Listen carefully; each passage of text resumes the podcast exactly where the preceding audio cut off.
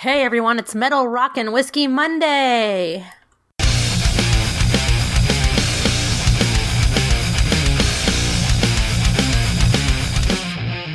This is our new segment that we will be bringing you each Monday so you can follow along with our whiskey pairing during Wednesday's show. That's right, Sailor. And you know, honestly, this is only the second time we're doing this, and I already like this a million times better, and I hope the the listeners do as well. Yeah, it really lets us uh, hone in on the whiskey part of our show. Oh yeah, whiskey is what I like to talk about as well as rock and metal. So I can't wait to hear what you've chosen for us tonight. Yeah, and See. I had to do it two times in a row, you fuckers. but I can't help my brilliance, so you know. It's because you're so good at Yeah, it. you did. You did so well last week. Yeah, Yeah. okay. That's the same shit I used to tell my mother all the time. Oh, I'm just gonna break a dish. I'm so bad at doing the dishes. and you're so good at it. Show me how to do it. Show me how to Mm-hmm. not break dishes. I know how that goes down. Well, Yeah, I've got four girls. I know exactly yeah, how that you know goes exactly as how well. that goes. Or when the wife says to the husband, "Can you clean this pan? You're so much stronger than me. I'm too weak to clean it." That never happens. She just says, "Clean this pan." And then and then we do a shitty job cleaning it, so we don't have to do it again You after don't have to do it again. hmm No, I'll right. make you come back and clean that fucking pan a second, a third, and a fourth time. don't even try it. All right, so obviously we titled this podcast Metal, Rock, and Whiskey because we are pretty much equally passionate about whiskey as we are with music.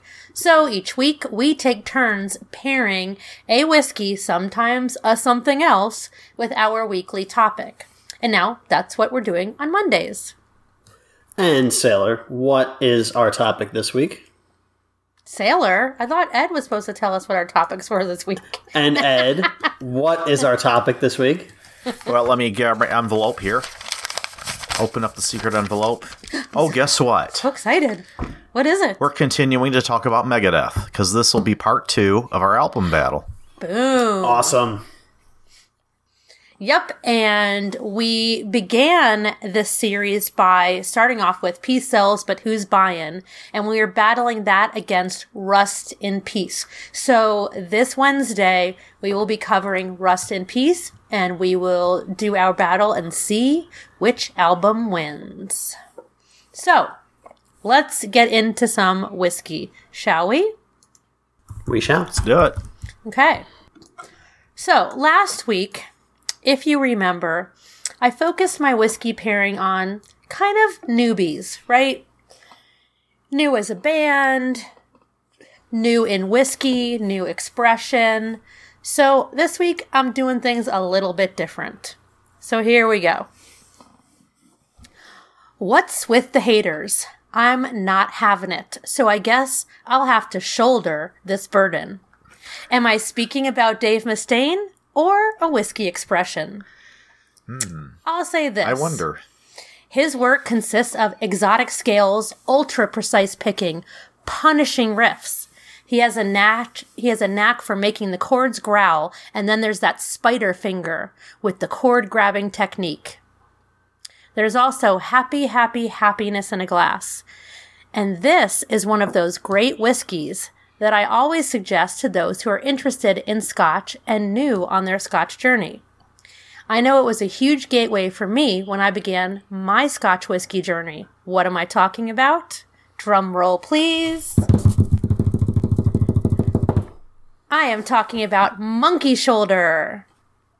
Yay! Which also, coincidentally, if longtime listeners of the show will remember, was my gateway scotch as well. That's well. right. It was. A fantastic pour. Yes. So, Monkey Shoulder is a mix of Speyside single malts from three famous Speyside distilleries Glenfiddich, Balvenie, and Kinnevy. Did I say that right? I even went to Google sound, and I always forget after I, I think it's Kenevy, I think. but whatever the fuck. It's close. Uh, who knows? close to enough. I'm probably those wrong, Scotch too. names. We're Americans. We're butchering Yeah, it. we're not I'm Gaelic. so It's sorry. Fine. So this is a super approachable, very affordable, and really easy to find Scotch whiskey in the U.S. Just like it took a long time for Mustaine to receive his due kudos for his music, living under the shadow of his former band and their achievements. Just like it takes a long time for a master to learn his craft at blending, and not to mention the time that creation rests in barrels waiting for just the right time to come out. Megadeth Megadeth delivers exactly what it set out to do hard and f- fast thrash metal. And this juice, by the way, it's smooth and creamy with lots of warm malty flavors. A nice sweetness comes through with honey, vanilla, and just a touch of orange. And then there's that lovely silky oak finish. With its price point and well-rounded flavors, Monkey Shoulder is really great for cocktails. And master blender Brian Kinsman created the recipe for this whiskey with just that in mind. Monkey Shoulder delivers, delivers exactly what it was set out to a delicious and easy to drink, thoughtful expression. Give it a try, take a listen, and fuck the haters. Sláinte, my friends. Sláinte. You know, as much as I like Monkey Shoulder, it'll never take the place of bourbon for me. I'm still a bourbon guy at heart. Apples and oranges, yeah. True. Yep. So, something to say to all the scotch drinkers out there who are petrified by the word blended. We've talked about this before on the show. The word blended is nothing to be afraid of, and it does say blended on the bottle of Monkey Shoulder. So, just because it says blended on that, um, and it's a lower price point, do not be afraid to try it. It's actually a different style than what we consider blended scotch. It's a blended malt, which falls somewhere in the purgatory price wise between blended and single malts. Um, but blended malts offer a ton more as far as flavor spectrums go. Um, depending on what the single malts are that are blended into it. Uh, but blended malts are gaining a lot of more traction now because I think people are starting to see what they can offer uh, at a fair price point. I know someone like Compass Box makes a ton of blended malts that Oh, are yes. insanely Yeah. good. Yeah. Oh my god, insane. Yeah. There's a really fantastic article on the Daily Beast. Um, and if you just Google the title of it, you'll find it. Don't be a single malt scotch snob. It is so well written and so perfect because it's basically explaining exactly what you're saying, Matt, but kind of like um, a little bit of a backstory why in the UK and in the US, why, you know, how this came to be. But um, it is ridiculous snobbery. There's really, there's nothing to back it up as far as flavor goes No. at all. And that's really all that should fucking matter. As we say all the time on the show, if it tastes good to you, fucking like it and drink it. Don't listen to what anybody If else If it's a says. single malt, it doesn't make it better. It just makes it more expensive, which Right. doesn't I make blame it it better. on marketing. It's the marketing. Oh, Oh yeah, For the, Yeah. they want to sell their single malts at a high price, and they try to make it seem like single malts are so superior to the blended whiskeys, and it seeped into the people's perception. Well, and also there, you know, there's there's been a lot of debate about age statements dropping off in the U.S. because everybody held on so fucking tight to those age statements, and you know, fair enough. Way back when that was important, you wanted to know that it was actually aged properly. You know that it wasn't coloring and furniture, fucking whatever polish. I don't think used to put horrible shit in whiskey. Seriously, um, like furniture shavings, they would distill for like wood shavings or something. Um, so, uh, of course, back then, things like that are going to be important, you know, what it says on the label. But at this point in time, you know, ha- has it made whiskey taste horrible since some of these age statements have been dropping off? No. Just pay attention to what it tastes like in the bottle. That's all that matters. Don't worry about is it a 50 year fucking bourbon? I mean, Is I it a understand. single malt? Sc- I mean, Yeah, I mean, I understand the aesthetic of seeing that guaranteed number on the bottle and being excited about what you're getting in the bottle, but like Sailor said, it doesn't mean anything. it really doesn't. No. Judge I mean, the bottle just- on the Judge the contents on of the the, content. bottle, Yep. Exactly. not the contents of the label. Yeah, and for instance, right. Macallan, their range in the U.S., they're going to all no age statement stuff. So, and that start oh. that process started when I was still in the business. So they had s mm-hmm. just started interchanging their their age stated core range with newer products that were either available overseas in different markets, and they're bringing them to the U.S. So that process has begun with a lot of these distilleries in Scotland. Well, Monkey Shoulder, you know, is fairly new to the U.S. as far as um, William Grant and Sons really ramping up marketing, and um, they've got a fantastic brand ambassador, U.S. brand ambassador, who does an amazing job. And um, I used to pour this at tastings, and I was responsible for explaining it to people.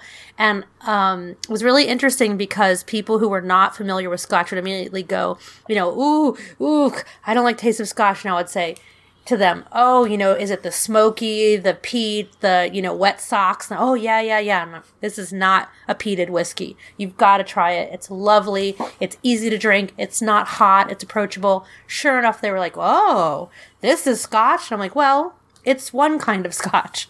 But then when scotch drinkers would walk by, they'd be like, oh, what's this monkey shoulder? And I would tell them what it is, you know, judge it on its own.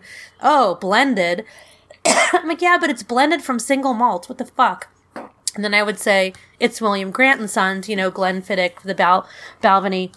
Oh, all right, I'll give it a try. You know, and it seemed hard for them often to admit that they liked it. And I just thought, that's so ridiculous. Yeah, you 'cause can't you can't judge all so- scotch on trying one scotch. No. Yeah. No, absolutely Nope. not. God, I would have.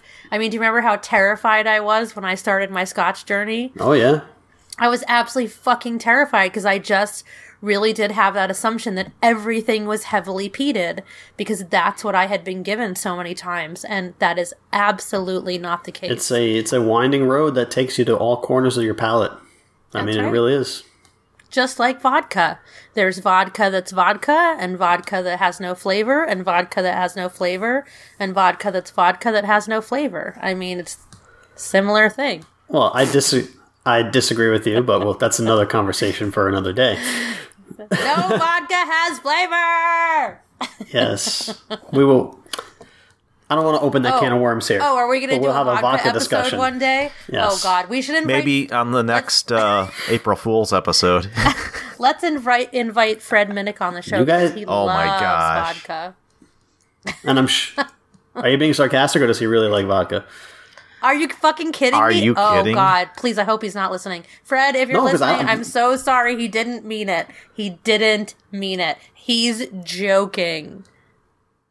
Fred, I'm joking, but still, Thank you. I'm sure he would agree with what I'm saying. Is that it's not just vodka is not just vodka. There is other, No, he would not other- agree. He would not agree with you at all. Oh, okay. So you're being actually would- sarcastic then, going back to what I said before. he he would disagree with you okay, emphatically. I would love to have a conversation with him about that. All right. Well, Wouldn't we all? Yes. yes. but we're not talking about fucking Yeah, vodka. it. Yeah, we're exactly. talking It's not metal rock and vodka. whiskey. Megadeth. And right now we have listeners in fucking Russia. Like, I want them to talk about vodka. I don't think they do. I think they're probably sick of vodka. Yeah. I think they want to hear about whiskey and gin and, you know, rum and spirits that actually have flavor. No, I'm just kidding. Russian vodka, I'm that I'm I've been to Russia. I've had actual Russian vodka. It is a different it's a horse of a different color completely. And if you know where that reference come from comes from, you're as old as I am. and I am not, and I do not know where it comes from. Ed, come on. Horse of a different color? Yeah, I know Willy Wonka. No, it's not fucking Willy Wonka. Wait, I know, I know the reference. No, Charlie and the Chocolate Factory. No, No. Oh crap!